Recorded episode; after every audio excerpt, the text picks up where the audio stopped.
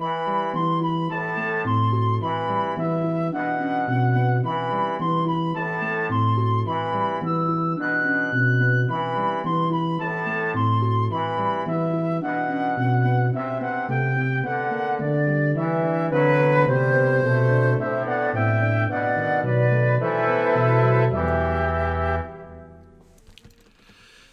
evening, everybody. Welcome back to Where Are We? We are in Exploring the Lord of the Rings, and this is session number 271.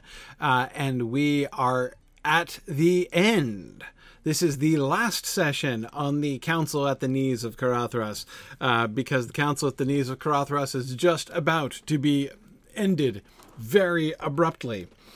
Uh, so um, we're going to uh, have a good time looking at that. Now, first, before I um, uh, before we get into the end of the council here, um, Bjorning says, "Yeah, you heard I almost did two slides last time. Yeah, it's totally true, um, and um, it's totally true. And in fact, tonight I have a I have a cheat code for two slides tonight. Wait till you see. Um, we're totally doing two slides tonight. Asterisk, but." Um, anyway, anyway, um, first, let me make a quick announcement. Next week, on Thursday, the 24th of August, I'm going to be holding a special session at 8 p.m. Eastern Time. Um, uh, it's going to be a Signum University summer update. We've got some exciting things that are happening at Signum University that I want to share with uh, with you guys. So, um, you know, there have been a lot of people who have been following and supporting Signum University and what we've been doing and what we've been working on for many years. Uh, we are coming up to a an important moment uh, in our history, and I wanted to tell you about what's coming up and what's going on and how you can help. So, um, we're going to be uh, uh, we're going to be we're going to be talking about that next Thursday. Um, so that is going to be um, uh, that that's going to say 8 p.m. Eastern time. Uh, on Thursday the 24th. So uh, you can you can find out more about that. Um, all right. Um, oh, good. Sorry, I'm seeing that uh, folks are having technical difficulties. Okay, okay. Um, uh, I'm hoping things will more or less smooth themselves out. It looks like things are broadcasting fine on Twitch, uh, so and YouTube. So I think we should be okay there. I think. Um, but um, anyhow, okay. Uh, I hope that all is more or less well. Um, yeah, folks on Discord, it might there might be something weird happening with Discord. I'm not really sure. So okay, good. Long as things are more or less coming through, then we'll be okay. Anyway, so I look forward to sharing with you guys uh, the big stuff that's going on at Signum University. Um, it's been. Uh, it's a it's a very exciting time. So, um, as I say, that's going to be next Thursday evening. So, I wanted to make sure uh, to let you guys know about that's a little bit earlier, um, but um, uh, a little bit earlier than my usual broadcast time. But I figure for many of you that will, will be no bad thing. Um, but um, okay, anyway, so that is what is happening and coming up soon. Also, we have um, there's going to uh, we're beginning to roll into the fall moot season. So um, the uh, our first moot coming up is going to be Cascade Moot in Portland, Oregon, in September. Really excited to get. I've never been to Portland before. Really excited. Never been to the Pacific North. Well, I passed through the Pacific Northwest briefly once, um, but that hardly counts. Uh, so looking forward to getting up to Portland, uh, seeing folks in the Pacific Northwest. That's going to be on the 23rd of September. Um, and um, there's still uh, the the call for uh, proposals for presentations, people who want to uh, talk or do something fun, um, lead a discussion uh, or whatever um, at uh, Cascade Moot that's going to be closing fairly soon. There's still a chance to get involved there. Um, I believe I have heard rumors uh, that we've had so many proposals for New England Moot in October uh, that we're going to have to close those a little bit early. So if you've been thinking about coming to New England Moot and wanted to present or lead discussion or uh, do a performance or something like that at New England Moot, um, I would mention that sooner rather than later because we're probably going to be shutting that down uh, uh, fairly soon. So, um, anyway, um, that is. Um, uh, those are the, the, and then of course we also have Middlemoot uh, coming up right before that. So we it's, it's going to be October 14th is Middlemoot out in Iowa, and then October 21st is um, uh, is New England Moot up here in New Hampshire. Um, so anyway, um, oh cool. So so Westcott, so glad you just uh, signed up to come back to New England Moot. Um, yeah, yeah, and the, you you still could. You can still submit your idea you just have to do it soon because we're to be we're to be shutting that down a little bit sooner than expected, as I said. So, um, anyway, uh, looking forward to getting back into the. It's been uh, it's been a while. It's been uh, you know we've had uh, we haven't had any moots since Myth Moot in June, so it's now almost two full months since we've had a moot, and uh, uh, I'm, I'm I'm I'm starting to miss folks. Looking forward to another season of moots. A nice long fall moot season this year. We're doing one in December, which we've never done before, down in New Orleans at Bayou Moot. So um, that'll be that'll be a lot of fun. All right. Um, let us go on to our final. Um, oh, it's the. Yeah, JJ. Yes, if you sign up for a moot, it should appear on your BlackBerry page. Yeah, yeah. Um, you should be able to get confirmation of that right there on your on your BlackBerry login page. You know when you've logged in. Yeah, yeah. Um, hey, hey, Fizzywing. Glad you'll be at Cascade Moot. That'll be fun. Um, yeah. Uh, Stoke is asking who originally decided to use the old name Moot for these meetings. Uh, that was me. I'm pretty sure I, I did that um, way back the first time we did Myth Moot.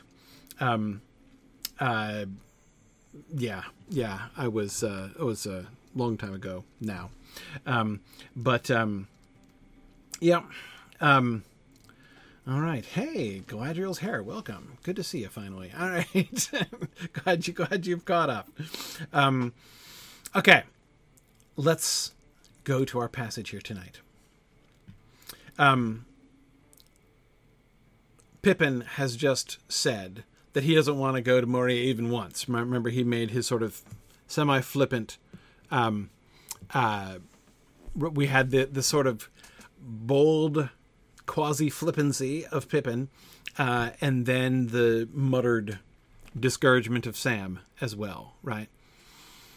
Gandalf's response Of course not, said Gandalf. Who would? That is, who would want to go to Moria? Rhetorical question, Gimli, rhetorical question. But the question is who will follow me if I lead you there? I will, said Gimli eagerly. I will, said Aragorn heavily. You followed my lead almost to disaster in the snow and have said no word of blame. I will follow your lead now, if this last warning does not move you. It is not of the ring, nor of us others that I am thinking now, but of you, Gandalf. And I say to you, if you pass the doors of Moria, beware. I will not go, said Boromir, not unless the vote of the whole company is against me. What do Legolas and the little folk say? The ring bearer's voice surely should be heard. I do not wish to go to Moria, said Legolas. The hobbit said nothing. Sam looked at Frodo. At last Frodo spoke. I do not wish to go, he said, but neither do I wish to refuse the advice of Gandalf. I beg that there should be no vote until we have slept on it. Gandalf will get votes easier in the light of morning than in this cold gloom.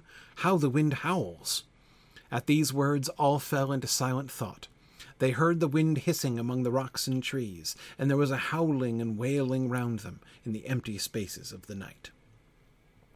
Okay, um, so the first thing that I think is really fascinating about what's going on here in this final portion of the conversation is notice how Gandalf is trying but failing uh, to keep the focus of the conversation on the right question right the question is not he starts off here in this this slide. He starts he responds to pippin saying that he doesn't want to go to moria even once. Um you know aragorn said he didn't want to go in a second time right? And pippin says i don't want to go even once. Um gandalf responds to that by saying of course not. Who would? Right? Nobody wants to get this that's not the question the question is not, hey, want to go to Moria? Sound fun? Who's in? Right? He's like, that is not the question. The question is, who will follow me if I lead you there? That's the question. Um, Gimli and Aragorn both answer the question. Gimli is not a great is not a great vote here, right? Um, he's you know an encouraging support of Gandalf, but as we've seen, it's not um, his willingness to follow Gandalf uh, has a lot to do with where Gandalf is leading, right? Um, and Aragorn squarely and even significantly, right, um, answers the the question, "Who will follow me if I lead you there?" And Aragorn not only says that he will, but he explains, right? You followed my lead almost to disaster in the snow and have said no word of blame. I will follow your lead now. Um, then he gives his warning. We'll come back to Aragorn's warning. That's, of course, a big deal. Um, it's Boromir who shifts things, right? Um, well, shifts things a little bit. Notice how Boromir, um, he doesn't exactly say, "No, I will not follow you," right? He he turns it a little bit. I will not go. Not unless the vote of the whole company is against me. Right? Um, this is, I think, a very diplomatic answer. Um, he is saying no to Gandalf. But of course, Gandalf has framed the question. Um, Gandalf has framed the question in a, a very, as a sort of a very emotive appeal. Who will follow me if I lead you there? Um, and this says a couple things, right? First of all, I'm going to go. I've been there before. I survived. I'm going to go. Will you come with me? Right? So this is not like I'm sending you. Like I'm going to go first. Right? I will walk into danger. Will you come with me as I walk into danger? Right? Who will follow me if I lead you there? Um he puts his own reputation essentially kind of on the line here that's the question. Who will follow me if I I am to I'm Gandalf's pushing all his chips into the middle of the table. Right? Um if I go, will you come with me? And Boromir pivots. He doesn't say, I'm not going to follow you, right? Are you kidding? You don't have that kind of that kind of leverage on me, right? You don't have that kind of credit uh, with me. Uh, no, the mere fact that you're staking your reputation on this, sorry, no, that doesn't affect me, right? But he doesn't say it divisively like that, right? He says, I will not go. Not, I will not follow, I will not go. So he says no, and he says no clearly and firmly. But he says no in such a way um, as to uh, not to be absolutely in Gandalf's face, right? Um, I will not go. It's fairly neutral, right? Um, not unless the vote of the whole company is against me. Wait. Um, yeah, as, Matt, as you just said, it's interesting and almost unexpected that this is being put to a vote. Given the titles of those who are assembled here, does not feel like a group who would be natural advocates of democratic principles. No, um, and but but who said it was a vote? Gandalf's question doesn't imply there's going to be that this is going to be decided democratically. He said his question is, "Who will follow me if I lead you there?" In other words, Gandalf is saying, I'm going. I'm going. The question is, are you going to come with me or not? Right? I will not go. Perfectly valid response to that. Not unless the vote of the whole company is against me. Okay, I guess we're voting now. Right? I, I, I don't think that Gandalf was suggesting a vote he was saying, We're going, are you with me or not? Now, Boromir isn't wrong that the ring bearer's voice surely should be heard, right? I mean, clearly, if there is one demographic who support Gandalf is seeking in this group, it's Frodo, right? It's the ring bearer demographic, right? Um, and um, so clearly, if Frodo were to respond to Gandalf, and notice how Gandalf does not put Frodo on the spot either. He doesn't say, I'm going, Frodo, are you with me or not? He could do that, right? He could do that, and he's not doing that. Um, uh, but I think that he has he is he is placing it in Frodo's power. He's inviting Frodo. Again, I, I think it is primarily Frodo that he is thinking of when he is going all in on this particular situation, right? Um, Boromir's implication that the whole company is going to vote. Um, again, I think that there's a there's a subtle shift that Boromir has introduced here. Um, remember, no bond has been placed on uh, any of the party, right? They're all free to turn back or go wherever they want to go, other than to betray them, right, to the enemy. Um, they're all free to do so.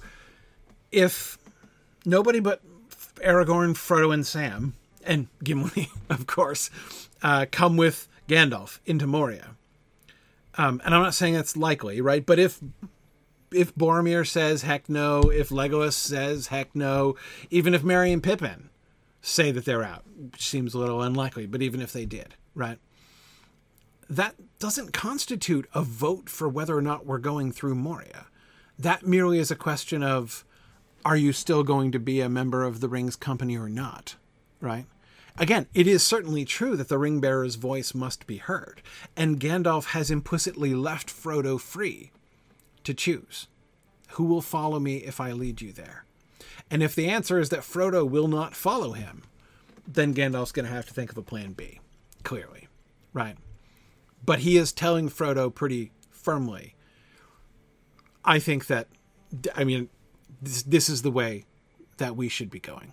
It looks bad, but this is the way that we should be going. And he knows that Frodo does trust him, right? again, I think that Frodo is the primary audience um, of um, of his question: "Who will follow me if I lead you there?" Um, but um,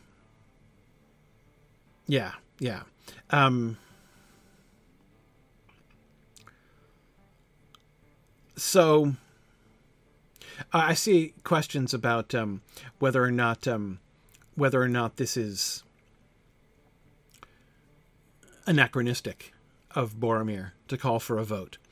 Um, no, no, definitely not. First of all, voting is an ancient custom, um, but uh, but remember, there's even vo- um, they vote for the master of Lake Town.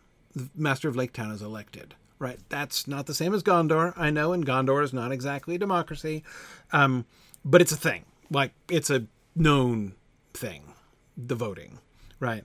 Um, but um, also, don't forget, um, the actual word vote is not the word that Boromir said, right? That's the modern English word that is being used to translate the thing that Boromir said in Westron, which doubtless was a very different word, right? Um, but um, uh, yeah, yeah. Um, anyway, Aragorn was almost voted into office in Gondor. What you mean as Thorongil? Well, yeah, that's not a vote. Um, uh, that's not a vote uh, situation, right? there were no. Um, that was um, uh, yeah, public acclaim, right? Um, uh, yeah, yeah. Um, Oh, oh, an ending of the the Return of the King thrown around that he'd be voted. Yeah, um, it's more about acclaimed than. I don't think there were going to be like you know polls and stuff like that. Um, uh, it's possible that I'm forgetting the specific passage you're thinking of, uh, Jackie. Um, but um, but yeah, I mean, certainly that there was going to be a um, a sort of a political issue, which of course kind of which Tolkien keeps in the Thorongil situation, right? Uh, in other words, what happened, what almost happened with Thorongil back in the day when Denethor was young, is the thing that Tolkien was thinking of putting into the main plot. Because remember, that comes after. That's that that storyline does not predate the storyline of the Lord of the Rings. He writes the Thorongil story after he writes the Lord of the Rings. Um, so in one of the earlier drafts of the Lord of the Rings, he is going to have um, this sort of rivalry between Denethor and Aragorn, or Boromir and Aragorn, in one of the early drafts. Um, and and have Aragorn basically sort of win um, by acclaim of the people, um, so that it was more of a not exactly a usurpation, but uh, anyway, a, a, a, more a rockier political situation um, than the one that he finally decided on, right? Um, and it's interesting because you can see like the the kind of problems, right? The political problems associated with that. Um, you can see he thought about that and he decided not to go there with the Lord of the Rings story and Aragorn's uh, arrival in in Gondor. Um, and but you can see that he still kind of thinks about those problems instead projected those problems backwards and had Aragorn avoid the problems actively, right? Um, but um, yeah, yeah. Um, okay. Anyway, but let's get back to the main point here. I do think that Boromir is making an an interesting little move here. Remember that this whole conversation has seen Boromir acting differently than we've ever seen seen him acting before, and I don't mean he's showing corruption by the ring. I mean he's just about had it. he's been super polite. He's been super patient. He's not been critical. He's been a really good soldier. Um, we've seen him standing on his tongue and not saying anything when he could have until the last minute. Of the whole like, what about fire? Maybe, maybe we should start a fire now before we all freeze to death. What you know? What do we say to that? Um, you know, those times when he's waiting until, you know, beyond a reasonable point uh, to make any suggestions and then he puts himself forward to help dig them out of the snow, um, but does so in a self-deprecating, uh, you know, sort of way, which does not, you know, glamorize himself and all this stuff. But the moment when he steps forward, just a couple slides ago, right, just earlier in this same conversation, and says, "I don't understand all this," um, and speaks against Gandalf for the first time, right, proposes an alternate plan, doesn't say Gandalf, your plan is insane, and all of your plans so far have kind of sucked, right? Um, so can we please finally do something sensible um, and take like the perfectly good road to Minas Tirith that like my people built, right? There's literally a highway, right, to Minas Tirith that we could go. It's not far, right? I know where it is. We can get there and we can ride the highway into Minas Tirith. This, which nobody else thinks this is not a good idea. I mean, like, right? So we saw him go there. And again, even there, he's not being aggressive, he's not being a jerk, but he is finally, for the first time, uh, uh, explicitly speaking against, offering an alternative to Gandalf's plan, right? And here, what he does is um, now that this looks, I mean, from all he can see, this is like some, the final disaster, right? I mean, it is the best argument that Gandalf can come up with in support of his crazy idea to go through Moria is that the enemy least expects us to go that way. We, I'm sure he least expects us to throw ourselves off a cliff too. Does that mean we're going to do that? Um, anyway, he's Boromir doesn't get it. Boromir has not been on board with that whole thing, um, with the whole, you know, Operation Estel, um, where we just kind of follow Providence and do, you know, and don't uh, don't allow rational estimation of our probability of success to enter into the calculations at any point, right? That's been pretty much Gandalf and Elrond's um, approach, and he's not cool with it, right?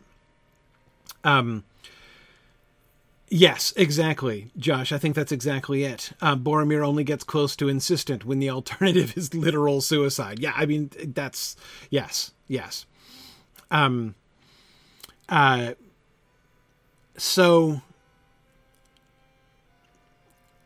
what I think, what I hear him doing here, this is very gentle, but it's the most aggressive thing that he's done. It's clever, it's subtle, but he turned he has turned Gandalf's question very importantly. I am going, who will come with me? Who will follow me if I lead? To Great, so Gandalf has called a vote. Let's all vote. Who wants to go into Moria? Raise your hand. Who wants not to? And I'm going to just tell you in advance, I'm voting against going into Moria. Okay. Right. Now, come, let's. What do Legolas and the little folk say? Right? Vote up, people. Um, are we going to get enough votes to vote down Gandalf's dumb plan? Right. Um, and um, again, I don't think that was ever the intention. Um, yeah, Fourth Dauntless, I agree. Um, Boromir's question is basically, who will stay with me if I remain behind? Um, yeah, yeah. Um, but notice also, there's another clever thing that Boromir says here. I will not go, not unless the vote of the whole company is against me. Notice what he's saying there. If everyone else here wants to go, wants to follow Gandalf, I won't abandon you. I'm not just going to take my ball and go home, right? This is not me just backing out. This is not me giving up. This is not me abandoning you, right? This is me taking a stand to say, I really don't think we should do this, right? Not only do I not agree to go along to follow Gandalf if he leads us there. But I'm offering an alternative, and I'm uh, I'm canvassing for votes in support of that alternative, right? But if everybody's going to follow Gandalf, I'll come too. I'll come too. Um, yeah. Um,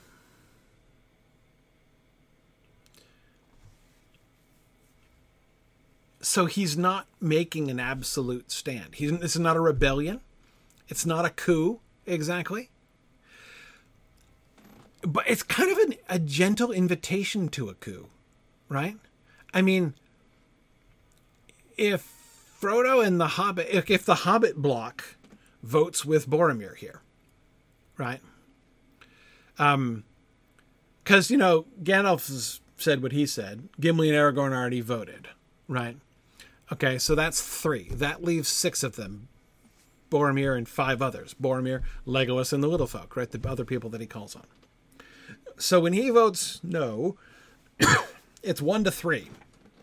But, you know, clearly the Hobbit block is, um, uh, yeah, and Wob, I agree. I suspect he does b- believe that the Hobbit block is going to follow Frodo, right? Um, which is why he advocates for the ring bearer. But notice what this I I think he know I mean with the possible exception of Legolas. The, the hobbits are going to go with Frodo. So wherever Frodo decide should Frodo decide to follow Gandalf, the other hobbits are going to go too and then it's probably going to be 8 to 1 at best 7 to 2. Right?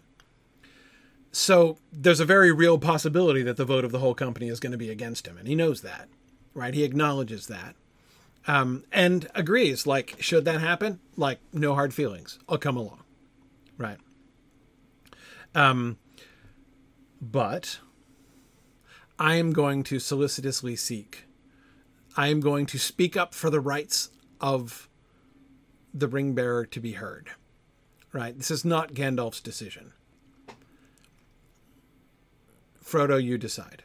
I'm going to provide you an alternative. You could come with me and go what I would like to call the sensible route, right?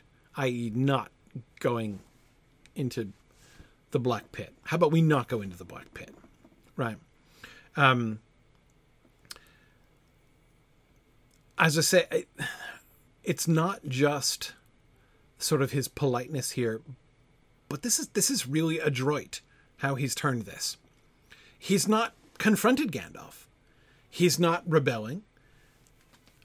But he's this is the um the most should he pull this off, right? If Frodo were to say, yeah, no way, like Gandalf, thanks and everything, but like, no way, I'm not going to Moria. I think Boromir's right. I think we should go to the Gap of Rohan instead. Then, um, uh, you know, then Boromir went. Th- then what happens? Now Boromir's kind of in charge, isn't he? Right? Now they're following Boromir's lead. Everybody who goes. And the question then would become who will follow Boromir if he goes to the Gap of Rohan, right? Um, that's so Boromir has arranged the possibility, not of a coup, right? He's not overthrowing anybody. He's not undercutting anybody. He's, um, but he's creating a situation in which he can allow the company of the ring and the ring bearer in particular to choose if the if the ring bearer cho- the ring bearer were to choose that he wants to follow Boromir, Boromir's not going to say no. Right? This is what he does. This is what he does. Um, but see, Jackie, he's not breaking up the fellowship. Not yet, anyway. Right? He's not breaking up the fellowship. At least he would have no reason to think that he was. Right? To divide it, if he were to just draw the line and say, I'm not going no matter what, I don't care. Um, he says, if the vote of the whole company is against me, I'll come. I mean, he doesn't say that, but he's you know he says he won't go unless the vote of the whole company is against me, which implies that he will go if the vote of the whole company is against him. He's so he's not saying our fellowship breaks right here. He says, I'm offering an alternative suggestion for how this company should be led, right? Um, but I'm not you know, I'm not asking you to vote out Gandalf. I'm not. He notice he's not even said a word of criticism. Not of direct criticism, anyway. Right. Um. But um. Yeah, and he came pretty close to it in earlier on in this conversation. Um. But um. Yeah, yeah. Now, Justin, I agree with you. We don't get any sense of how Boromir says this, like his tone. Yeah, exactly. Um, which I feel implies he's being fairly level headed in how he's articulating this argument. I agree. Um, I mean, you could imagine these lines being delivered in different ways, right? I mean, you could imagine an actor delivering these lines angrily. I will not go, not unless I'll, you know, like you could totally snarl this and make it sound like a threat. Um, but I, honestly, that doesn't really seem to me to fit, right? Um, I mean, the ring bearer's voice surely should be heard. I mean, I guess you could put you could say that in like a sarcastic tone of voice or something like that. But um, the whole thing reads very levelly. I will not go, not unless the vote of the whole company is against me. Right? Um, yeah, yeah, um, yeah. Um, so no, I think that that's I think that's important. And and yes, Bjorning, I agree with you um, about Jackie's comment. We know that Boromir is ultimately going to be breaking the fellowship, right? Um, we're not there yet, but we can see Boromir's been Boromir's been a problem from the beginning, right? what is fascinating to me is to look at it and to try to understand better what kind of a problem he is. He's not a problem because he's, you know, lusting for the ring, obviously, from the very beginning. He's not a problem because he's a jerk. He's not a problem because he is undermining the leadership of Gandalf and Aragorn. He's been awesome, but he's a problem, and he's been a problem. He's been a problem since he blew his horn, right? Literally before they set out from Rivendell, Boromir's been a problem. Um, and every time he speaks up, he's gently, thoughtfully, politely uh, causing problems in some ways, right? Um, but I think that what Tolkien shows us here is Boromir's perspective is a perfectly sensible perspective. Boromir's reactions to what Gandalf is doing, Boromir gives us a, um, you know, a sort of a counter perspective on everything that's going on here. Not in the sense of somebody who's against the stuff, right? Who's who's who's against things, but gives us a counter perspective of somebody who just who does not follow the direction of Gandalf and Elrond's thinking, which they know to be counterintuitive. They know Gandalf means it. Gandalf and Elrond talk about that it's going it appears to be folly what they're doing. Um Gandalf says let folly be our cloak. Right? Um and that's real, right? It really does look like folly.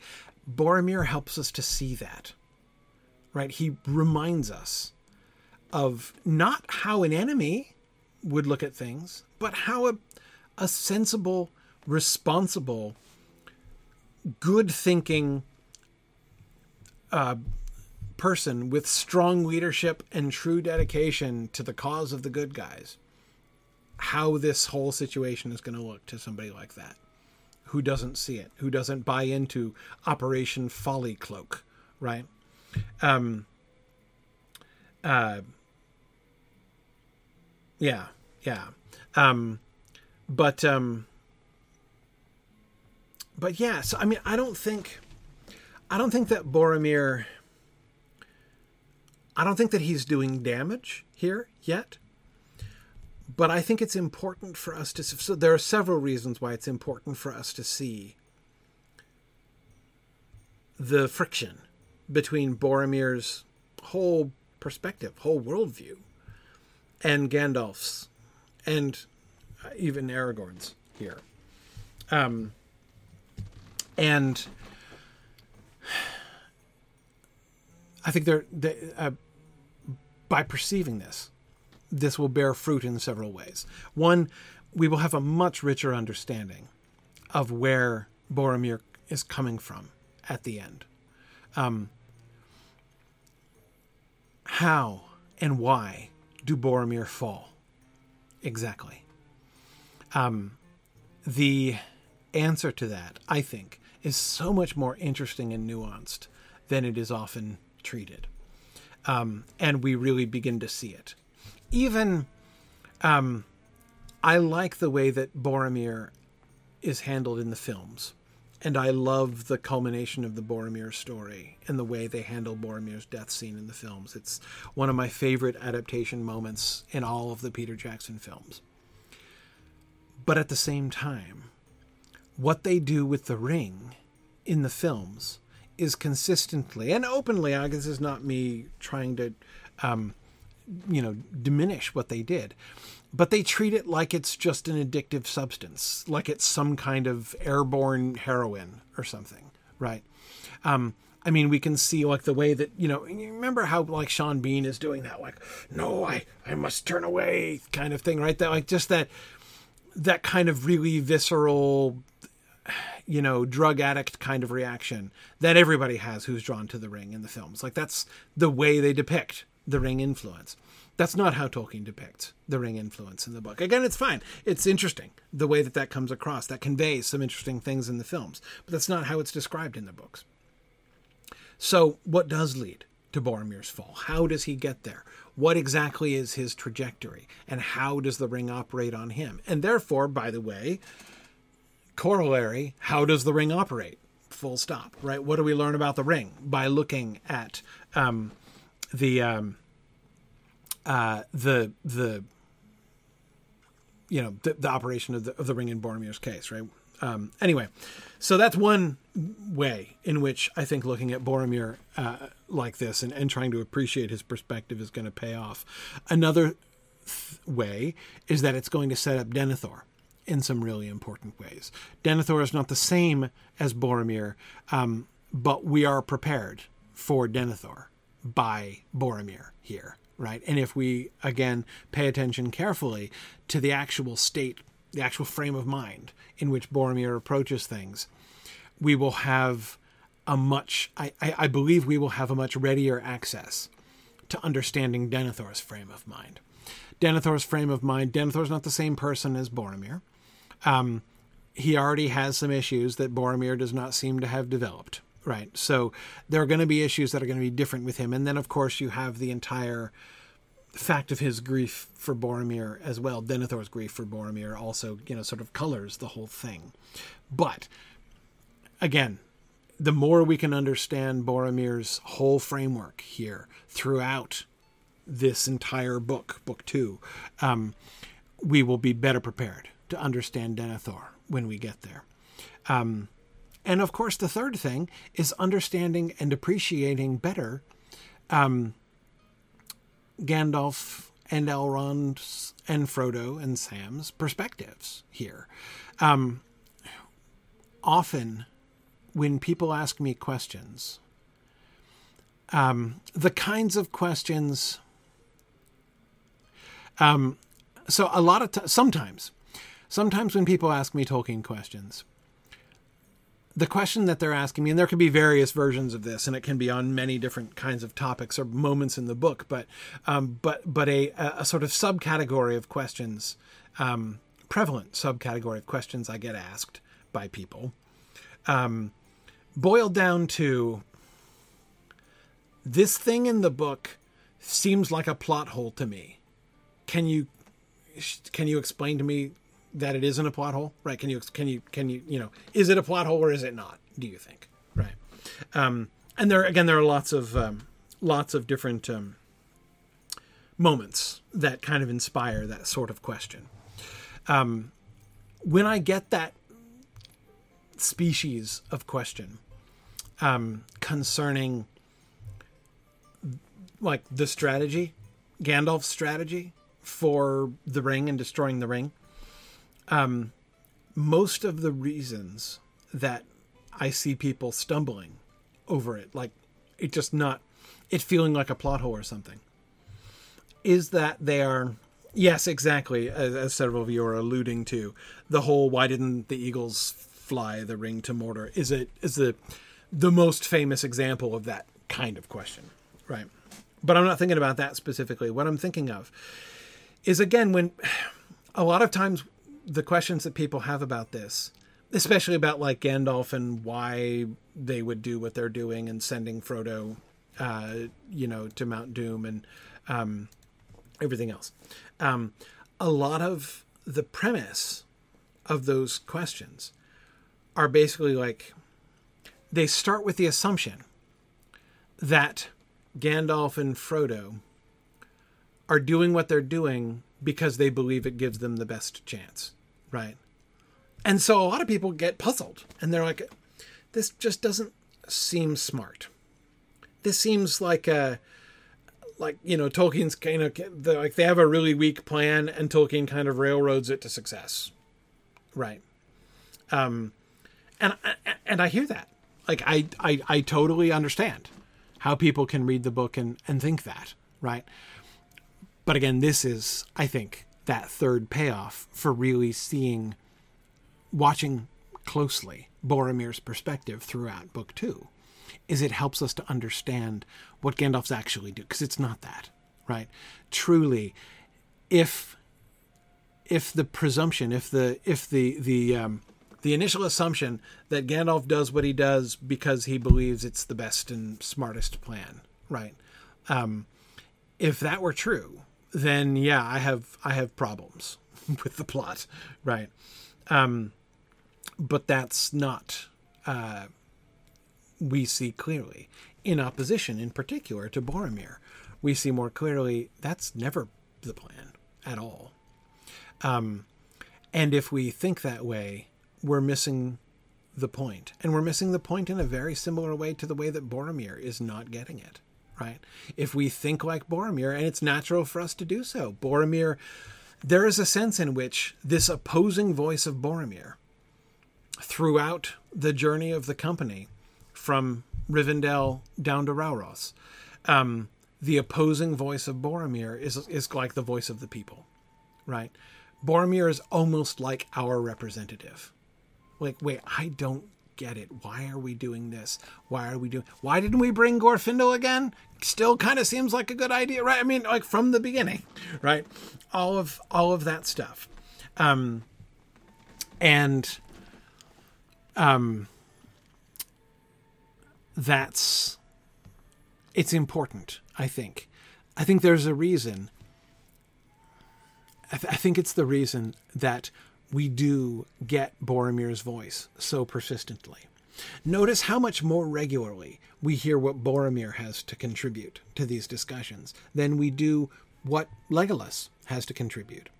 Legolas, by the way, also probably the leader of armies, right? He's the also son of a lord, right? Of a ruling lord um, who probably leads armies in the field, just like Boromir right? I mean, they're in kind of parallel position, politically speaking, right?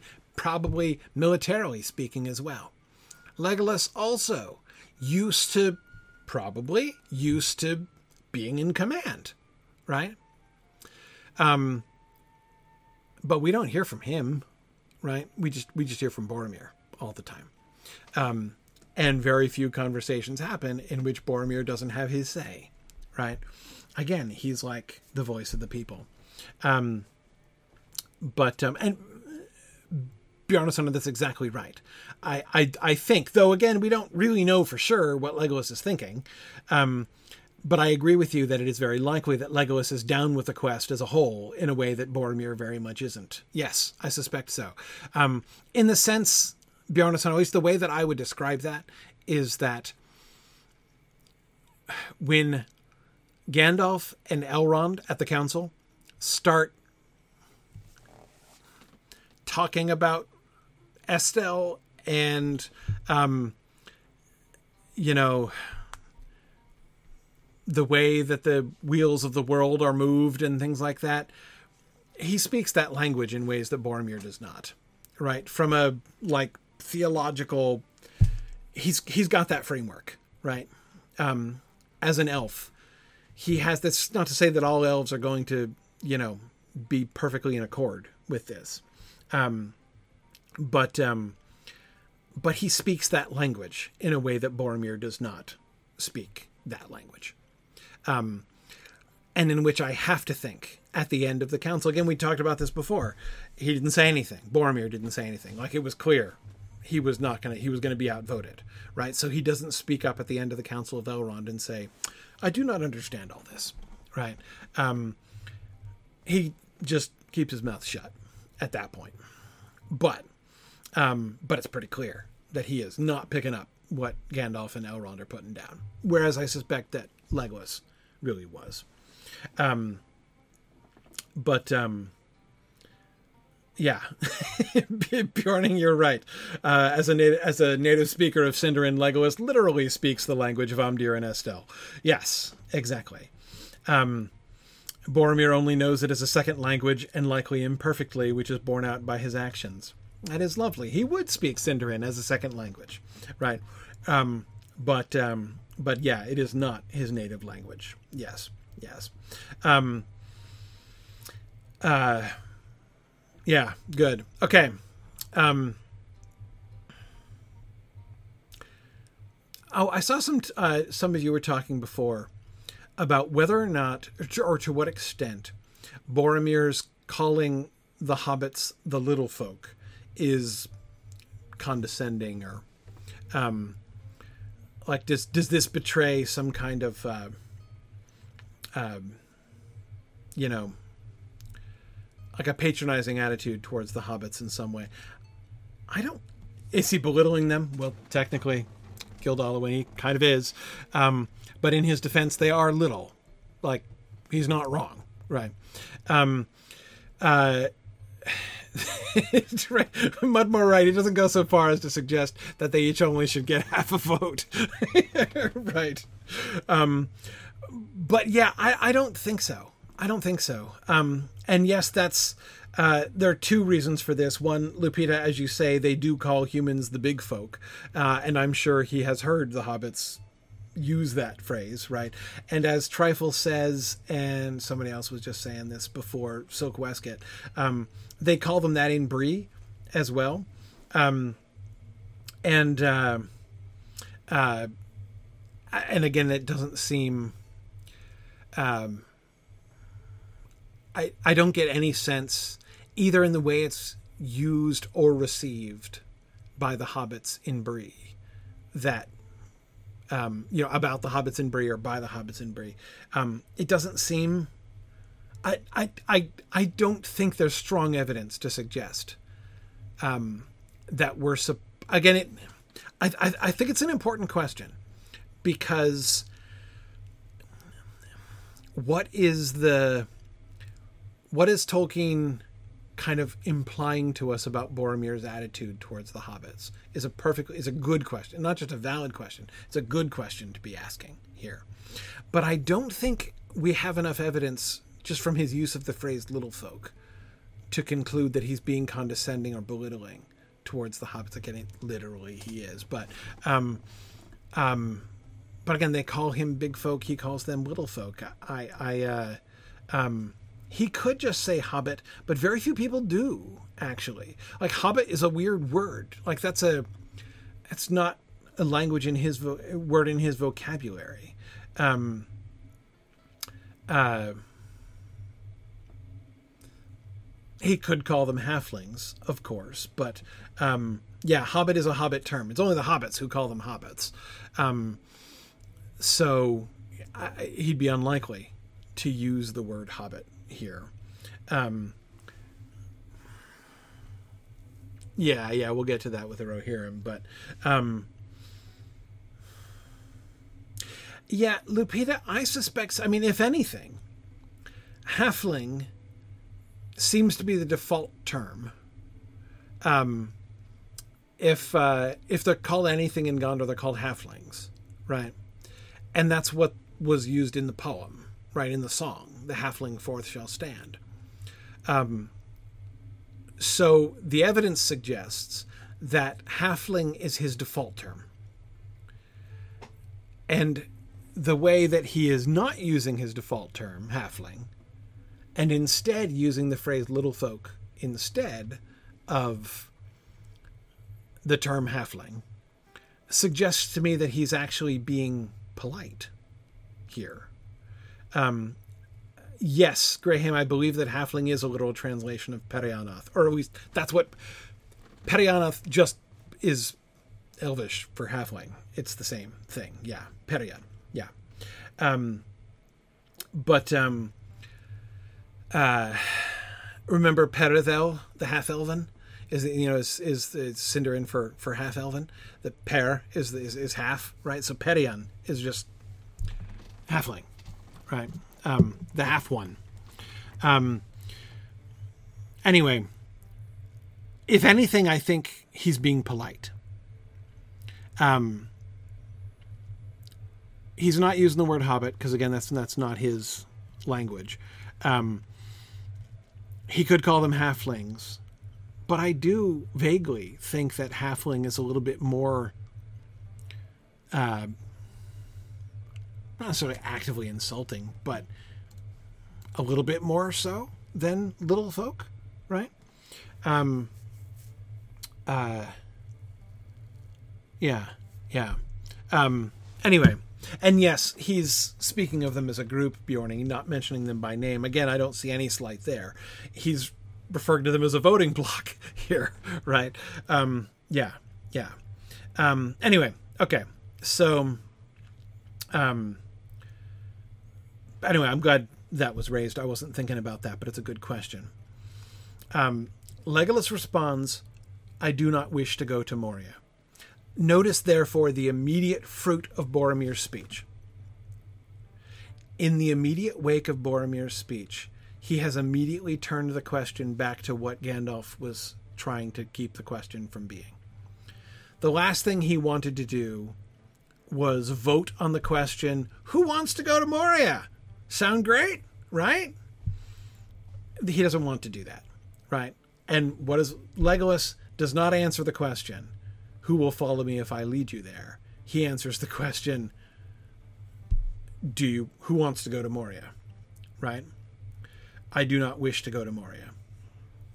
Um, now, Legolas, notice, is being a little bit elvish here. I definitely see, um, uh, I definitely see Legolas being just a little bit yes and no here because um, his statement is also fairly careful. I do not wish to go to Moria. That is not the same thing as saying, I will not go, as Boromir just said, right? Um, you can easily put a but clause on that statement and say, I do not wish to go to Moria, but I will follow Gandalf if he leads us there, right? Um, yeah, I totally think Legolas is saying both yes and no. Um, he is admitting he does not wish to go to Moria. But of course, Gandalf has just said that isn't the question, right? Um, and yet, so Legolas has not committed himself, though he did speak up. Um, and the hobbits say nothing. Sam looked at Frodo we know where Sam's going to vote, right? Sam is voting however Frodo votes, and so we we see that. And by the way, that is so, um, that is such a Frodo line, right?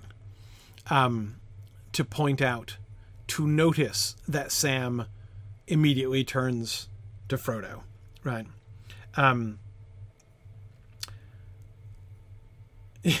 yeah. Um, Frodo echoes it. I do not wish to go, but neither do I wish to refuse the advice of Gandalf. Um, he is being uh, almost Erestorian here, uh, in how, that is to say, like Erestor back in the Council of Elrond, in being kind of Gandalf's wingman here, right? On the one hand, so he, he kind of, he, Frodo totally bring, not only does he bring it back to the main question, he gathers everything back in, right? he acknowledges, yeah, like I don't wish to go. Again, like Gandalf just said, who would, right? No, I don't wish to go. But neither do I wish to refuse the advice of Gandalf. Parentheses, which remember is the question we're supposed to be responding to, right? Um,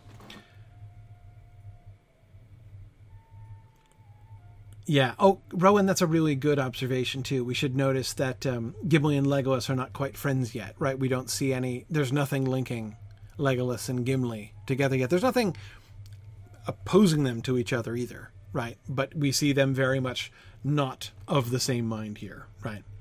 Um. Yeah. Yeah. Um. right. Porthos points out that technically it's Frodo who is saying both no and yes uh, sort of, sort of. Um, uh, you're right. Bill is going to be totally denied a vote, um, but that'll be that'll be next. And yes, Jackie, you're right. I think it was a tactical error on Boromir not to lobby the pony vote. Um, yeah, the pony block, which would clearly follow the Hobbit block, right? So maybe it was implicitly included uh, in his appeal to the little folk. Technically, I guess Bill could be one of the little folk, just one of the little equine folk. Um, so you know, it's it's quite possible. Um, but um, yeah, yeah. Anyhow, I beg that there should be no vote until we have slept on it. Notice, by the way, Boromir has totally won. I'm not saying that he's would win the vote, but voting, it's happening now, right? It's happening now. There's going to be a vote. There should be no vote until we have slept on it. Gandalf will get votes easier in the light of morning than in this cold gloom. And I agree with you, Trifle. Frodo is making it very clear that he supports Gandalf. Right? Gandalf will get votes easier in the light of morning. I believe. Is, is Frodo saying yes and no here? Yeah, in a sense, he is. But he's saying yes and no. Um, what he's saying is I'm definitely going with Gandalf. Um, but I want everybody else to go willingly. I'm not trying, I don't want to force anybody else. I'm not going to stand up and say, well, I, the ring bearer, am going with Gandalf. He doesn't want to break up the company. Um, he wants to convince them to come along with Gandalf and him, right? And so he wants to delay any vote until the circumstances are more favorable, right? Um, yeah, yeah. Um, Fourth Dauntless, I do think it means something that Frodo and Legolas are using the word wish. It's Bo- it's Legolas who first uses that, and I do believe that Legolas is saying that in contrast to Boromir's much clearer and more forthright statement, "I will not go." In response, Legolas says, I do not wish to go to Moria. That is not the same thing as saying, uh, it's answering a completely different question. And not even just getting away from Gandalf's turning of the question, right? The question, will you go? And do you want to go? Do, do you wish to go? Are two totally different questions. You may very well not wish to go and yet go. And that's exactly, of course, what Frodo himself then kind of seizes on. Echoes Legolas, I do not wish to go, but neither do I wish to refuse the advice of Gandalf. Right? I see both sides of this. I do not wish to go, but, and then he implies pretty clearly, but I'm gonna go with Gandalf, right? Even though I don't wish to go. So if you don't wish to go either, I understand. I don't wish to go, right? But I'm gonna go. Um, yeah, yeah. Um, Dollar stroke. Okay, that's interesting. You're right. Um, yeah. Oh, Two Juice Man, absolutely. Hang on. Two Juice Man first and then Dollar Struck. Two Juice Man said Boromir certainly succeeded in getting everyone to voice their opinions, a characteristic of a good leader. Yes, and also an extremely diplomatic way to perform a coup. Right? He if he just steps in and asserts himself and says down with Gandalf, I move that we like vote Gandalf out of leadership of this company. And if he's all confrontational like that, things will get ugly, right? But if what he does is say, I'm going to suggest a sensible alternative to the plan that our leadership has put forward, right?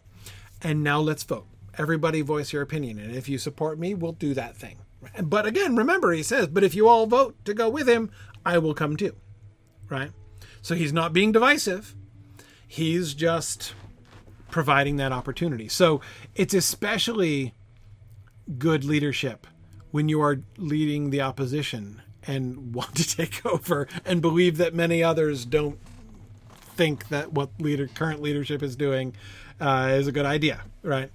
Um, Dollar Stroke says, um, I just noticed that Boromir very passively said the ring bearer's voice surely should be heard and ends that with a question mark.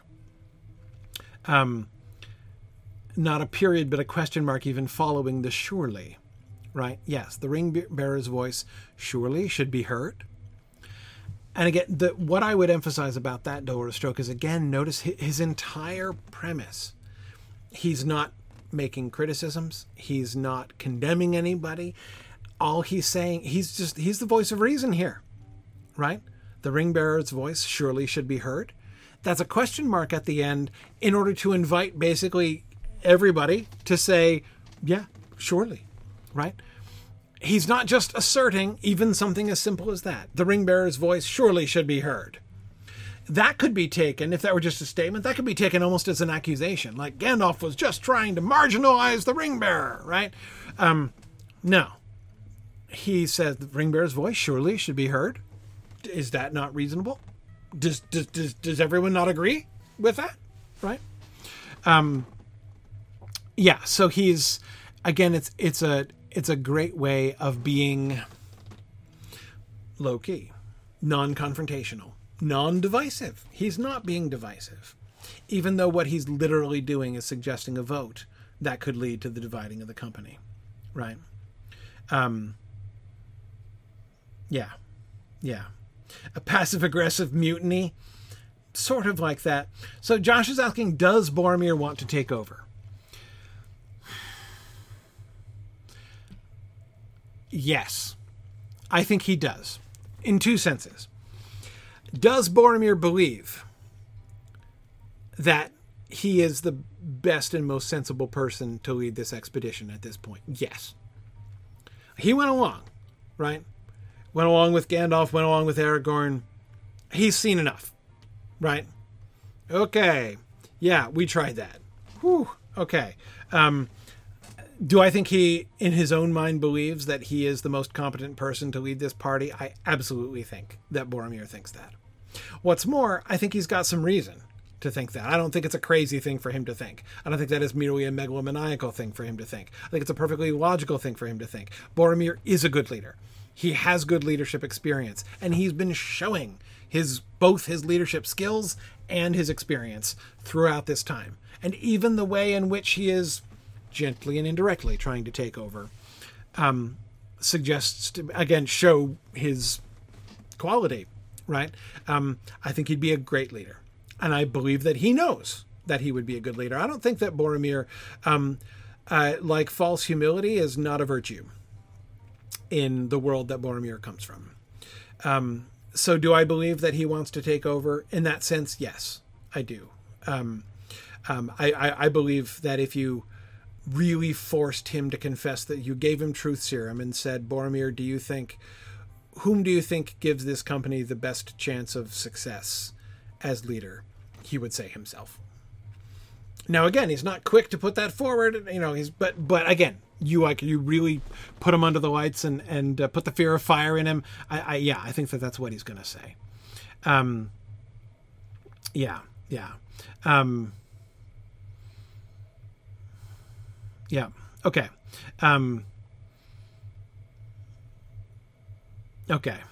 Let's see. Yeah.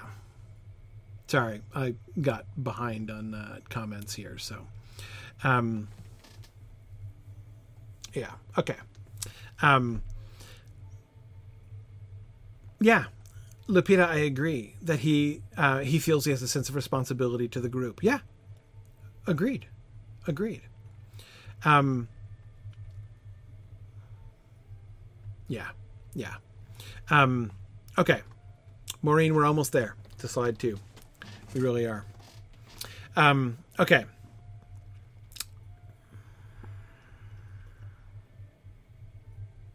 All right. So let's. Hmm. There are two things left to discuss. Let's do. Yeah, okay. The two things left to discuss are if you pass the doors of Moria, beware, and how the wind howls. Right. Uh, Eric, you will follow me to slide two.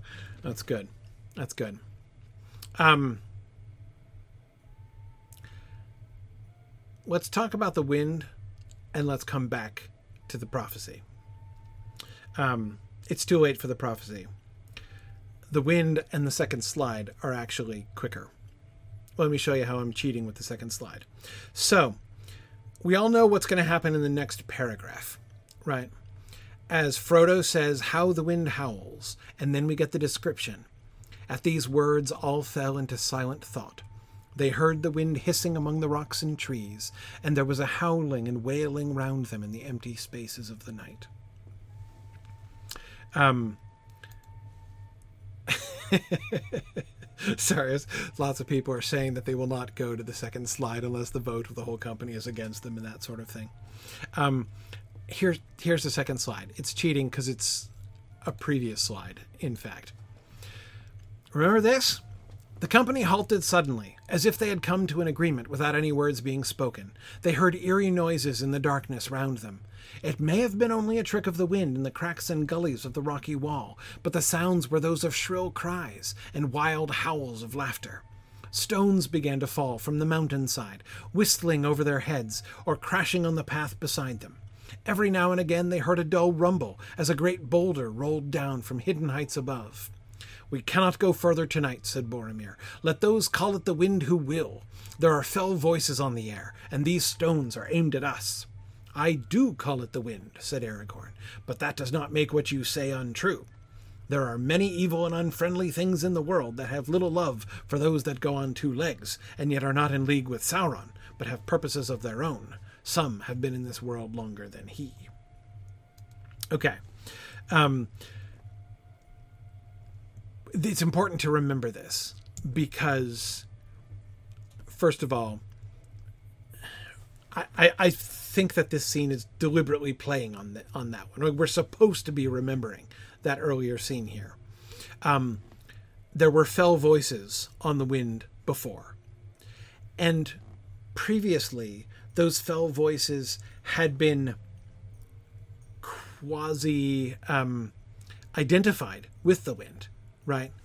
Boromir was saying, You can tell me that this howling sound is being made by the wind. I don't care. Let those call it the wind who will. I don't care who says that's just the wind. I say there are fell voices out there, right? There is something out there. Um, and Aragorn's like, You're totally not wrong, but it's actually also totally the wind, right? So when now they hear the wind hissing among the rocks and trees, and there is a howling and wailing round them in the empty spaces of the night, this at the very least is an excuse for why nobody prior to the next paragraph says, Oh, y'all hear the wolves howling, right, on our trail? Um, nobody says this. Right? How does nobody notice before this moment that there's the sound of wolves, right? And the answer is well, they've been hearing howling sounds in the wind, you know, for a while, right? Remember, they're still on the knees. Well, they're near the knees of Caradhras, right? Um. So, um, and yes, Bjorning, I agree that Gandalf and Boromir's debate is intense. They're not really focusing on the background noise until this until this point. Um, but we've already we've already had this. In some ways, I think the sort of preternatural encounter with Caradhras has um, sort of dulled them to other possibilities. Um, there's a pack of wolves coming, and you can hear them howling in the distance. Is, well, it's frankly mundane compared to, I think the mountain is trying to kill us. Hear him gloating? Right? Like that's um that's quite different. Um and um, so I, I think we can clearly see one thing setting us up for the next, but it also invites the sort of question. There's not just an irony, I think. Um, how the wind howls, says Frodo. That is, Frodo's calling it the wind, right? Um, we're about to hear, oh, it's it's not the wind. But remember the entire context of that discussion. Aragorn doesn't just say, I do call it the wind, but that does not make what you say untrue. He goes on to talk about the evil and unfriendly things in the world that have little love for those that go on two legs. Um, you know, and yet are not in league with Sauron, right? There are lots of unknown and creepily evil things abroad in Middle Earth, right?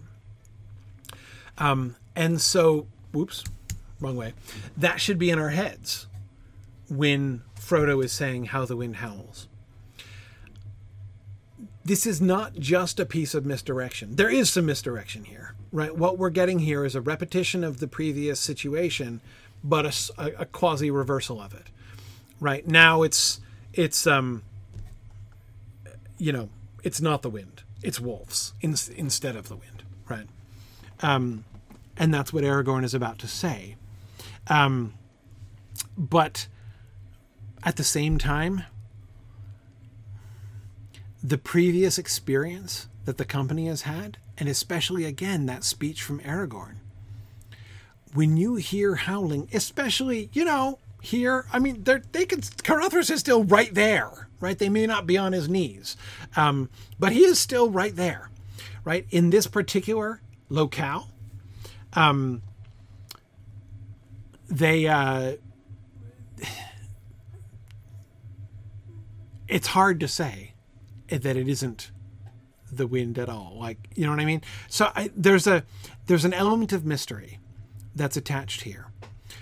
This, I think, is one of our first gentle preparations for the fact that the wolves that are going to be attacking them are not going to be normal wolves. This is not just a wolf pack. This is not the Hobbit, right? This is not a wolf pack that can be put off by burning pine cones, right? Um, there's something else. There's something else happening here, right? Um, and the that the question is it the wind or is it something else? Yes, it's both, right? Was the answer before. Um, and that then becomes the kind of framework from which we understand what um, Aragorn is about to is gonna uh, about to suggest. Um, oh man, Leaf of Starlight. Welcome, by the way, Leaf of Starlight. Um, yeah, I've been really looking forward to getting to the wolves. Um, man, I didn't understand the wolves for years. Not saying I totally understand them now, but I was, uh, um, I was completely spacing on the wolves for a long, long time. Um, but anyway, okay. So let's uh, we'll talk about the wolves. Well, we're getting to the wolves next time. Wolves, but before we get to wolves next time, we'll come back to Aragorn's prophecy, which I skipped, and I skipped it because I knew we would uh, spend a little time there. Right. Um, so we'll begin next time by thinking more about Aragorn's foretelling to Gandalf. Um, this is an important moment, um, but it's an important moment that's kind of detached from the rest of the conversation that's going on here. Again, that's why I didn't want to get too sidetracked with that right away. I wanted to kind of finish the discussion and what Boromir was doing and Gandalf and Boromir and Legolas and Frodo and you know the whole context of this conversation. Next time, we'll come back to Aragorn uh, and his foretelling. Um. All right. Um. With that, it's field trip time. Uh, thanks, everybody. I should be here next week, by the way. Um, I've said that fall moot season is coming, and yet um, we're still a little bit away from it. Um, so it'll be, um, um, I think, uh, all, uh, if everything else uh, works according to plan, um, I should be here for uh, a few Tuesdays in a row. So, anyway, stick around for the field trip. Those of you who uh, uh, who would like to. Otherwise, um, we will. Uh, I'll see you guys next week. All right. Um, okay. Let me.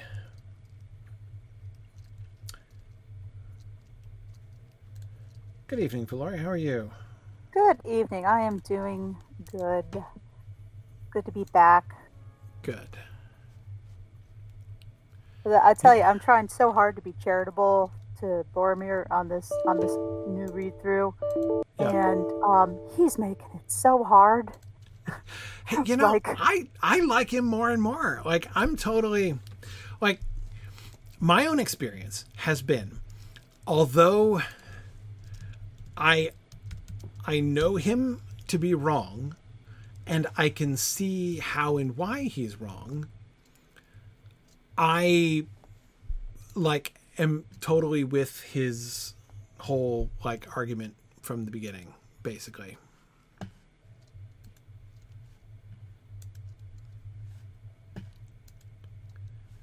Oh, Did I lose you? Okay, Yeah. there we go. Sorry. yeah, there we go. You're back. little You're back. Discord hang up there. Sorry, okay. Oh man, I missed it. What was it? Sorry, I apologize. I was anyway. What I was saying was, I think that although Boromir, like I see that Boromir is wrong at all uh, at all points, um, yet I totally agree with him at every step along the way. Right? Like I can, I absolutely see Boromir's argument. Like it, it really, it not only holds together, it's like it holds together and is admirable. Um. Anyway, I, I love I it. guess Uh, it's just it's one of those things where we've already decided we can't go south. We can't go to the mountains. We can't go back to Rivendell. So really, all he's doing is just making sure that when everything goes wrong, he can say, "I was right. This was a bad idea." It's like that's see, all. but that's, no, that's I feel he's. Con- that's all I feel he's contributing to this, honestly. Right. No, I so I hear that on the one hand, but at the same time, um, I think that he is. I mean, he's not. So yeah. Uh, by the way, we are going to Skurlock Farm. It's our last trip to Oh, Skurlock yeah, yeah. Farm. Last one. Our last trip to Skurlock Farm, and we are going to take the road to Tharbad. We're going to end in Tharbad itself today, and find a milestone there. All right. Yes, as today we say fond farewell to Skurlock Farm. All right. All right. Um. Anyway, all right. So let's take off down the road. Um. Anyway, yeah. So like he's, um, because see, I think he's being way more constructive than you're giving him credit for.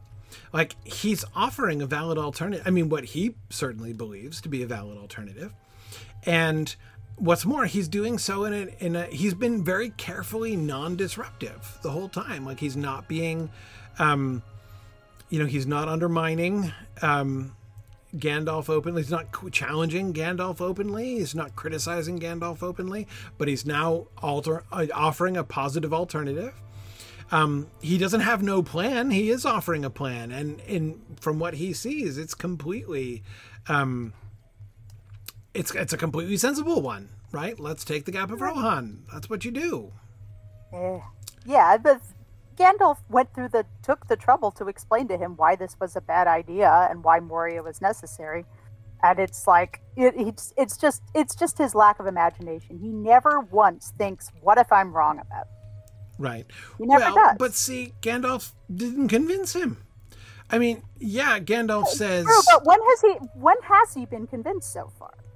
Or we should. "Oh, like, well, like, never." let's but that's because nobody Yeah. makes good arguments. Look, how did Gandalf say? What what, what did Gandalf say about the gap of, gap of Rohan? He just said Uh, the gap is closed to us while we go with the bearer. Well, that's like your opinion, man. You know, like. Well, eh, like, did you fall asleep at the part where I told you that Saruman is now like not our friend anymore? Did, Right, which is what he says. but again, I think you know, and this is where, as we were talking before, um, it seems fairly clear that um, Boromir doesn't really consider Saruman as big a threat as Yeah. you know as as Gandalf does. Um, whether it's an underestimation of Saruman or whether it's an overestimation of um, Rohan, you know, their the strength of their allies. Okay, hang on a second. So as we're coming down this road, Yeah, Um, okay. Here we go. We've we just passed. So we just went under. We're going now under Karnast. Yeah, there it is. Okay. Yep. Um, so the we just came to the intersection from where the road curls around to the south entrance to Karanast there. Um, and okay, so this would be this would have been a really grandiose approach. Like on the one hand, it's a really roundabout approach. You've got to ride all the way around the city to get there. But you can also like look up and admire it on the rocks up here. I mean, this would, have been a, a lovely, you know, skyline, right? As you would have been coming around here. Um,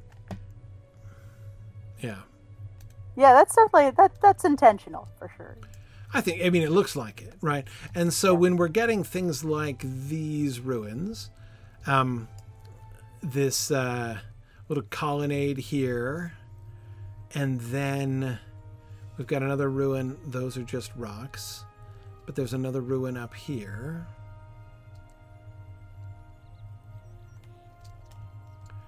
Yeah, this was probably.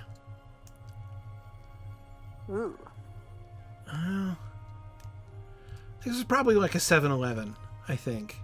Uh, most Gas likely. Yeah, a little truck stop on the way, right? A little. Uh, um, I mean, it seems to have probably been a tower. Well, this part was round anyway. Um, yeah. And well, you're right in the view of uh, the big building up there, so it's a rather safe place to, to spend the night, I should think. If, if Yeah. these guys are your friends. Exactly. So it's a, but you know, it's you're, still on the way to the main city, and it's going to be a while. But um, but yeah, this is the visitor center. Exactly. Yeah, That's good, just yeah, good one, that's just what I'm thinking. Yeah, it's like the rest area uh, on the way. Um, uh, now this stone wall though is fascinating because this stone wall is clearly not old. They didn't build stone walls like this in Old Arnor. No, Hobbits. This is a modern stone wall.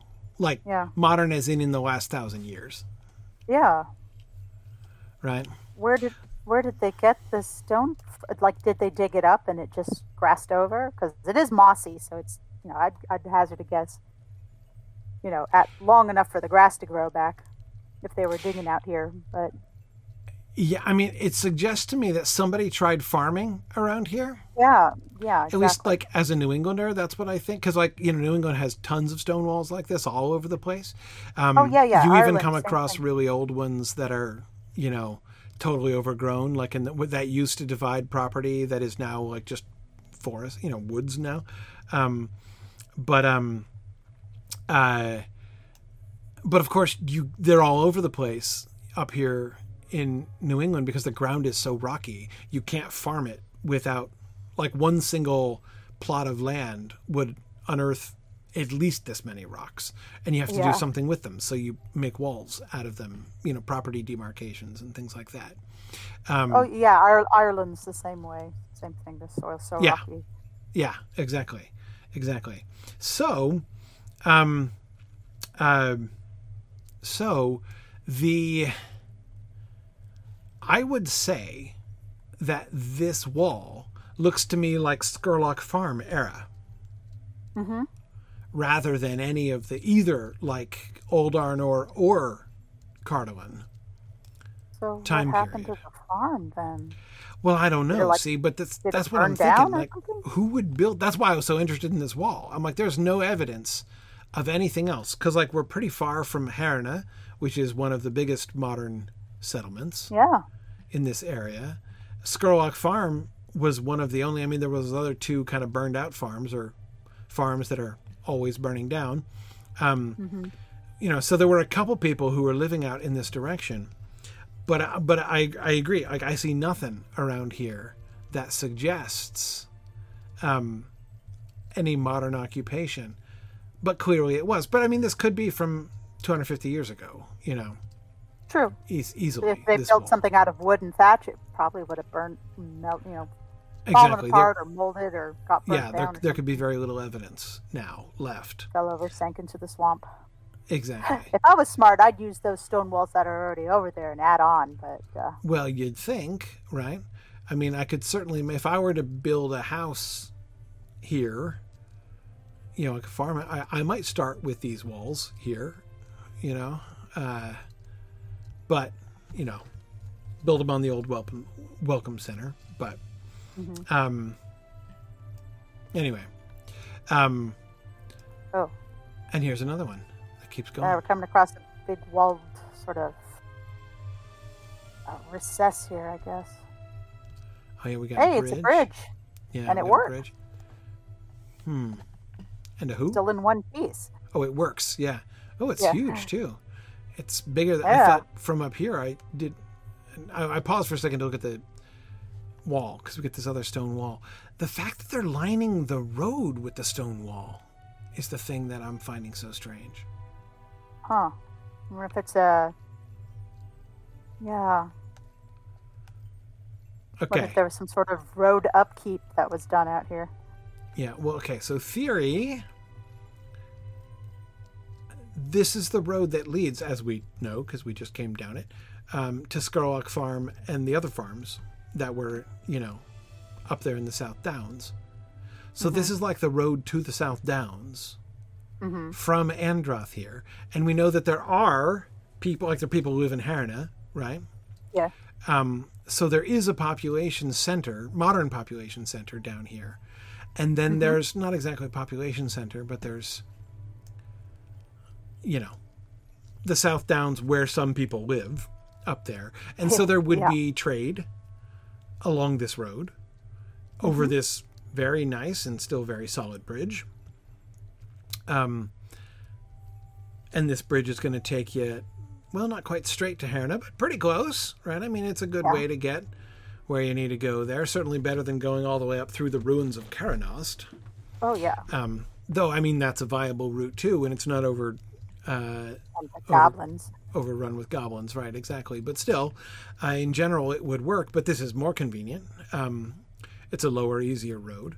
Um, fewer hills, fewer stairs, which you don't really want with your pony sources. wagon. Yeah, wider. Um, so that this would be a significant route for even the modern residents of the Cardolan area makes sense. That they would erect their own little two-bit walls alongside the the old road under the shadow of all of these ancient and very imposing ruins is kind of interesting. It's almost like defiant, right? Like, darn it, we're here too.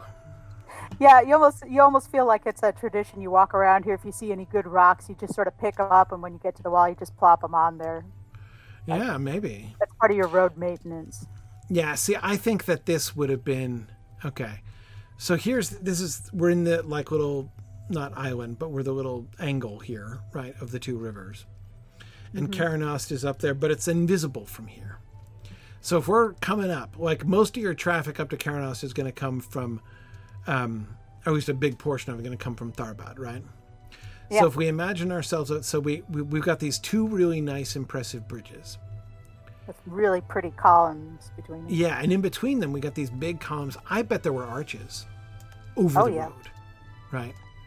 So we, we're going to come along the bridge, and we're going to be like, oh, coming through these like big triumphal arches. Oh, it's almost Um, like a, a it's like a, a man version of uh, of the the elvish one between the that and Moria between. Yes, exactly, just like that, just like that. Yeah, and this is, um, you know, a nice little side place where you could like put a Cinnabon or something like that on the way. Anyway, but like it's oh going to yeah, be impressive, right? marketplace. Definitely Yeah. a marketplace along here for sure. Yeah.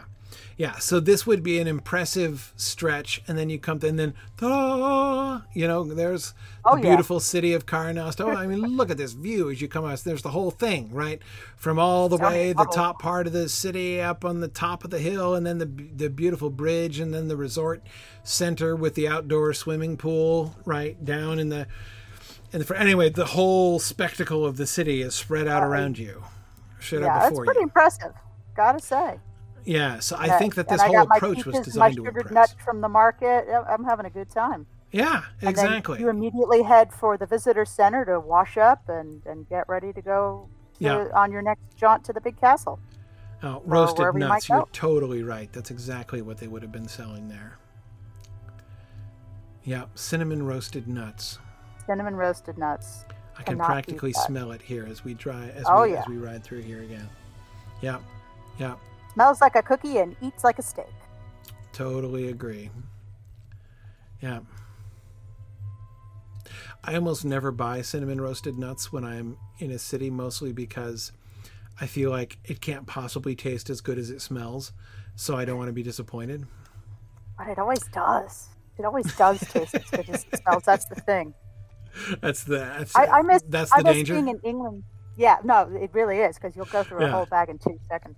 Yeah. But I'm, I miss England. We had the, the hot chestnut roasting. They- They'd have the one man grills with oh man, chestnuts roasted chestnuts. outside That's of the just museum on a on a cold level. day yeah, just before Christmas. Like I, I, there's nothing like that in the states. yeah, yep.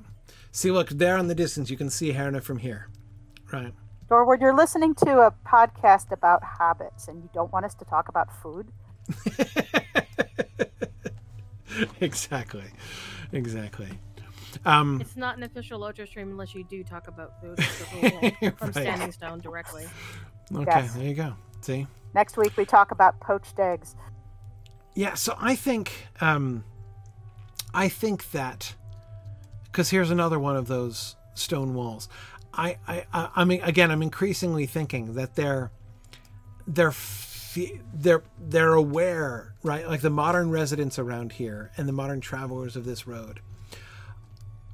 Th- there's this like um, cultural peer pressure on them that they are perceiving, even if they don't identify it. You know that like this is the this was the fancy road and notice how now they're getting closer together there are three of those little stone walls in a row right here four like this entire road is lined first on one side and then on the other with as we get towards the intersection to Herna, right? This is uh, the closer we get to Herna now.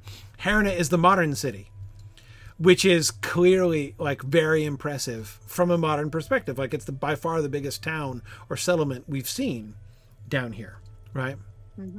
Nice Um, flora, yeah.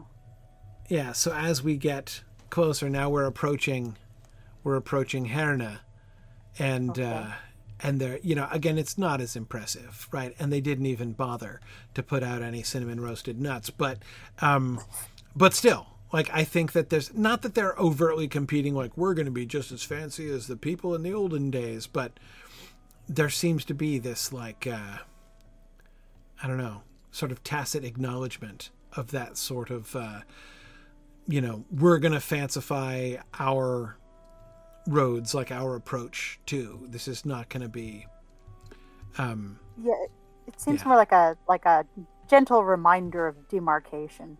yeah. Yeah. That Although too. you can see some places where it is more practical, like it's up against the sharp rocks or it's up against the steep banks of the river, and then it gives way to the gentle approach to to the water. Mhm. Mhm. So they're probably a mix of function and form, Yeah. All right, but or we're not going to head just one of those. Herna. Uh, the way the ground slopes, your your cattle tend to list to one side, so there's some rock. right. right. But they never put the they never put the the wall on both sides. Um It's almost like they're leaving a fire escape or something. Yeah, it's a kind of guardrail. Oh yeah, here I am. It's gonna keep me on the, keep me on the keep me from driving my cart down uh, into the swamp over there. Yeah, no. Is that where are we looking now? Okay, we're just looking. There are some. I know we explored down into that region down there in the what's it called, Ruddymore, uh, southern Yeah, parts of the Ruddymore. Um, I was just seeing there's a column over there, but I think we've already we've already explored Yeah, those areas. I think so. the flowers are lovely. hmm What time of year is it out here? It's summer?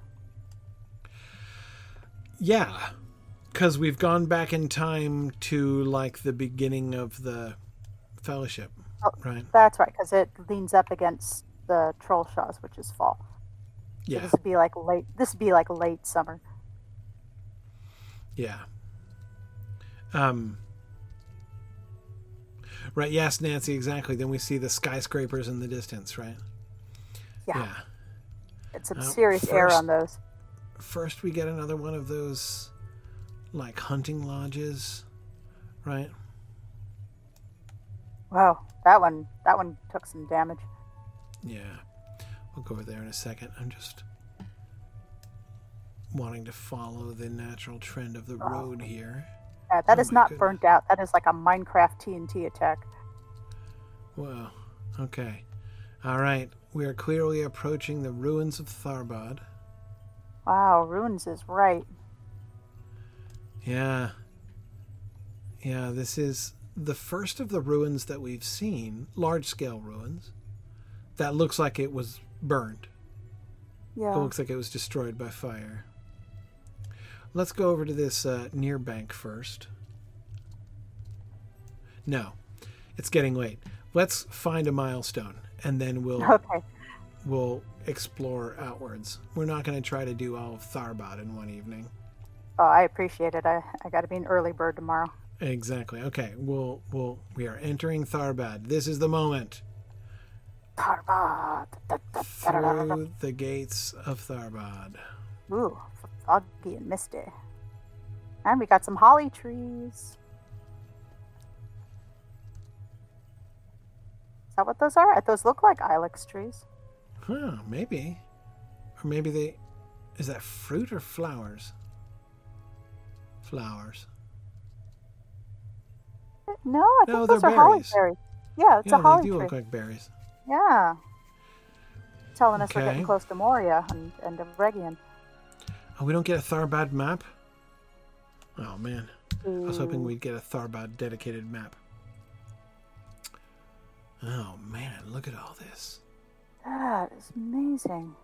It's the dome shapes are certainly in- intriguing. It's almost like Angkor Wat.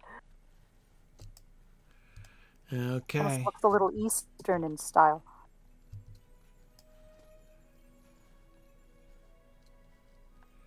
Um watch There's the joke be on us the and there be there be no uh, milestones in Tharbad. Are there any milestones in Tharbad? Not in Tharbad itself, but there is one back behind us. If you see. Oh, on the back map, on the where, the, stable, master, is. Mm-hmm. Okay. one there. Okay. All right. Well, hang on. First things first. I don't know about you, but I'm feeling the need to um to Feed lose my horse at Tharbad. Isn't that traditional? Yes, yeet yourself, sir. I think I have to. Off the bridge. Oh no! I lost my horse at Tharbad. Ah, that's very satisfying. Ugh. Now we need a new T-shirt to make up. Yes, I lost my horse at Tharbad. I apparently didn't. That was unsatisfying. You didn't. Your horse survived. Yep, I'm still on my horse. Oh, what did you hit a rock or something? Uh, Yeah, might have been it. Better, he's just a really sturdy guy. Well, considering what I put this war steed through, probably. Oh, you did a war steed. That's why. Yeah. Oh, I see. Right. Yeah, that'll do her. Okay. So, so yeah. So we'll head back. We'll get to the um, and that's actually good because I was going to start on the north bank up here anyway. Um. So we'll um. Yeah, we'll go back up to the stable master, hit the milestone. Follow the And then- bear. We'll call if I'm following the bear. Antes de orso.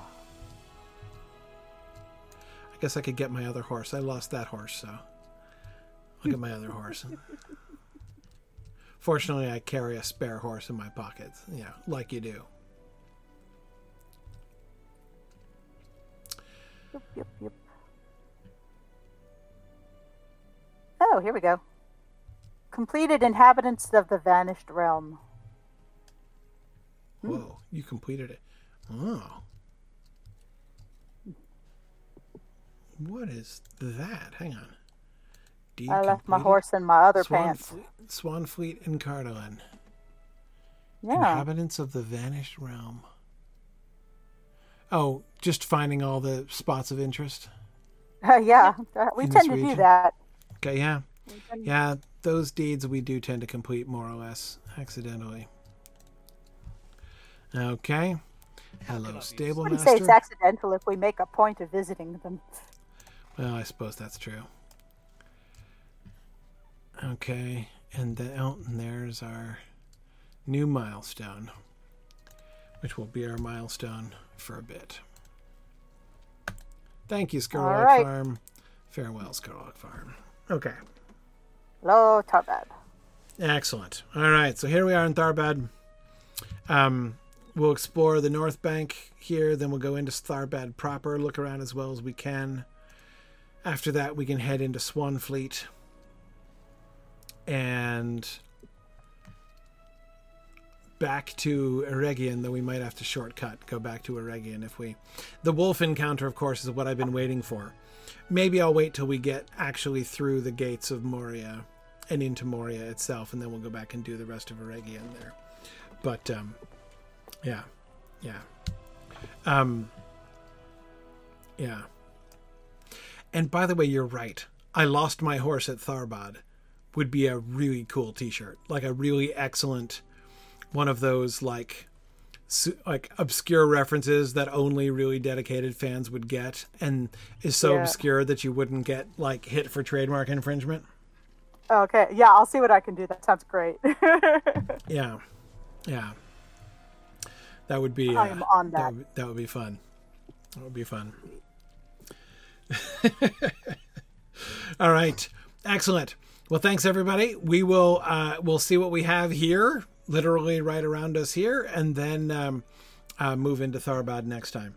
Thanks everybody, and uh, we will should see you guys next week. All right, good Bye. night. Bye now. Good night.